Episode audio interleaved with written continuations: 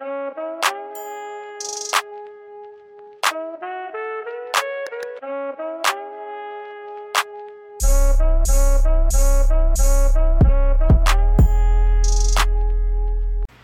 how's it going, everybody?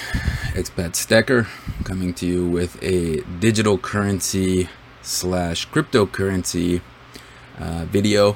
I do these videos every once in a while, and today we're going to be talking about something that's been in the headlines recently uh, El Salvador becoming the first country to adopt Bitcoin as legal tender. The government passed a law, uh, the president introduced it, and it was voted on by their government and um, overwhelmingly approved. So what I'm going to do now is com- not really read through this article, but just go over some of the basic facts and then compare it to some other situations around the world. Uh, so what happened? I'm sure you've probably all heard about it by now, but just in case you haven't, um, the president of El Salvador, Nayib Bukele, introduced a Bitcoin law um, which was approved by a supermajority of the El Salvadorian Congress. Before this, the legal tender of the country was the US dollar. Now, if you don't know about El Salvador and their economy and their country, it has a lot of problems. Uh, the cause of those problems depends on your interpretation of history and your politics. So I won't get too deep into that, but it has a lot of crime, a lot of violence, a lot of problems. Um, there were some explanations and reasons given as to why El Salvador wanted to make this move um, and and make Bitcoin a legal tender. Um, so first of all, what the law does is allows the government to regulate Bitcoin and and for citizens and government institutions and companies to use Bitcoin as a legal tender um, for transactions. Um, they can be public transactions, private transactions, uh, can be for uh, legal reasons, purchasing things, purchasing titles, and so on. Um, they can show prices in Bitcoin. Uh, you can pay your taxes with Bitcoin, and um, the transactions that happen and exchanges in Bitcoin will not be subject to capital gains tax. So, uh, one of the reasons that were given um, for why they decided to do this is that approximately 70% of El Salvador does not have access to traditional financial services. So, adopting a cryptocurrency is seen as a way to increase financial inclusion, which would increase, uh, you know, financial activity in the country and uh, would help the government. It will help uh, everyday citizens. It will help companies. And there's a um, company called Strike, which is going to help and work together with the government of El Salvador to implement this. The biggest I guess, concern that people have or critique that they point out right away is that Bitcoin swings wildly in price. It's very volatile, as are almost all cryptocurrencies. So it's not very suitable as a currency when that happens. So that's one thing that remains to be seen. Just one other thing that I'll say about the volatility issue that I haven't heard anybody in the media say is that yes, cryptocurrencies tend to be very volatile, but these countries uh, like El Salvador and Venezuela, for example, are much more at risk for economic disasters and problems. Uh, for example, in Venezuela, they've had runaway inflation going on there for a while because of a combination of disastrous government policies as well as U.S. sanctions against their country. So, they I think in 2018 they had to create the new bolivar, so they had to reissue their currency because it was so debased and so devalued. So one thing that they did to try to keep up with the you know rapidly changing prices of everyday items like gasoline and bread and so on uh, was to use Dash, the cryptocurrency Dash. They they didn't do it to the scale that El Salvador is doing it, like accepting it as a legal uh, tender like a, a national law, but Um, I know that a lot of businesses in Venezuela were accepting Dash at the time. Uh, and so, if you think about it from their perspective, the volatility of these cryptocurrencies might actually be less than the volatility of something like runaway inflation. And it's also sort of uh, like along the lines of almost like diversification, how we would look at that from an investment standpoint, where you might want to have some precious metals, you might have some cryptocurrencies, you might want to have some stocks, and so on and so forth, different assets of different classes because they'll respond differently to different economic conditions.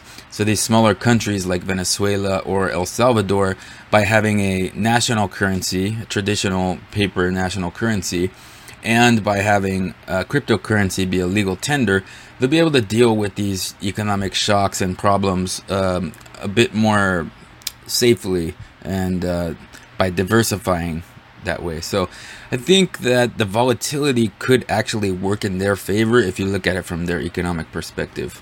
However, this is very interesting. Now, as I said, I want to compare this to a couple of other situations around the world. One of the reasons that they gave for El Salvador to do this was that 70% of their citizens don't have access to basic economy.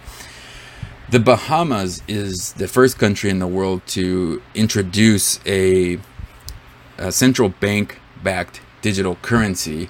Um, and they did so actually for very similar reasons. Now, the reasons for the lack of uh, access to uh, traditional banking in the Bahamas is because of geographical reasons. They have uh, many islands. It's a country made up of many islands, an archipelago.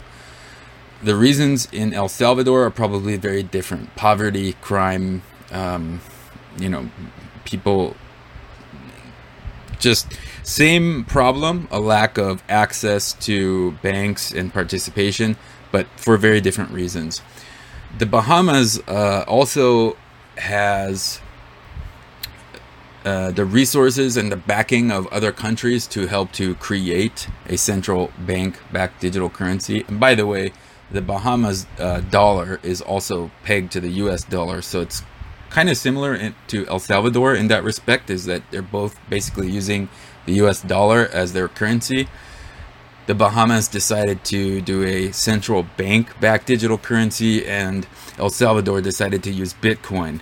Probably because El Salvador doesn't have the resources, countries don't want to invest in setting up a central bank backed digital currency in a country like El Salvador, which has all kinds of problems corruption, crime, violence, instability. The Bahamas doesn't really have those problems. So that's why I think they went with a central bank backed digital currency, and El Salvador is going with a cryptocurrency. Um, also, cryptocurrencies are, especially Bitcoin, it gives you a lot more privacy, right? So um, it, it probably can help to reduce some of that crime to begin with. Um, but it's in both cases going to encourage more uh, financial inclusion, at least ideally. Now, another thing that's interesting about this is that this is being touted as El Salvador becomes the first country to do this, and that's true. It is the first country, but it's not the first government to do this. Um, I mentioned in one of my shows a while back, I believe it was one of my um, weekly restack shows, that Miami had uh, basically passed a local law, municipal law that that workers can be paid in Bitcoin and people can pay taxes in Bitcoin. So there have been smaller instances of this happening. I reported on that back in February, right after it happened. So um, the mayor basically um, tried to have this campaign where people use Bitcoin as an actual currency, and so and this has happened in other locations around the world as well. And, um, you know, with El Salvador, uh, U.S. foreign policy definitely plays a big role in this. As I said, the history and your politics will will guide how you interpret that. But another thing that seems to be happening around the world, and this has been talked about a lot, but I think this time there's clearly some more weight behind it is de-dollarizing. So Russia has been buying gold like crazy. China, same thing. China has also been offloading U.S. debt. I mean, China, you could almost say that they financed the Iraq War by how much debt they bought from us since that time. And um, Japan as well, they also, not that they're our rival like China is, but uh, they've also been selling U.S. debt more recently. Um, and Russia has, China has, many countries have. So um, they're trying to uh, weaken the strength of the US dollar. Why is the US dollar so strong? Well, number one, the US is the strongest economy in the world. Number two, 88% of all foreign exchange transactions that happen in the world happen in US dollar. Number three, uh, any purchasing of oil that's going to happen is going to happen in US dollars, pretty much basically. So that's why uh, sanctions and things like this work. So uh, this article is just talking about how the Russian economy and the Russian central bank and their government is trying to move away from the US dollar.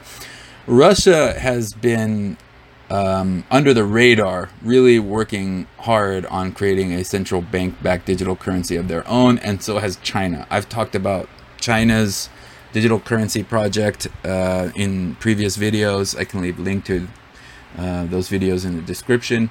Um, the country where I'm in, South Korea, they are also in advanced stages of this.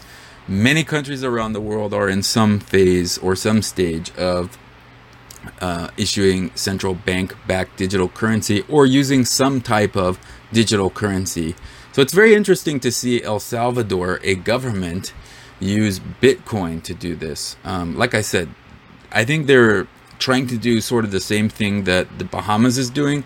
Anyway, I think it's very interesting what's happening with Bitcoin and El Salvador and central bank backed digital currencies, and it's definitely, definitely something that we want to pay attention to. One other thing I just wanted to point out again, I think I already said this, but El Salvador is not getting rid of the US dollar as its, you know, other legal tender. So it's kind of having two going on at once, as far as I understand it. So that is also kind of a sign of um, this is an experiment more than anything else. So I'll be watching this carefully, and uh, I would love to hear what your guys' thoughts are on this situation and what I've said in this video and anything else surrounding this. So thank you for watching, listening, commenting. Much love and respect.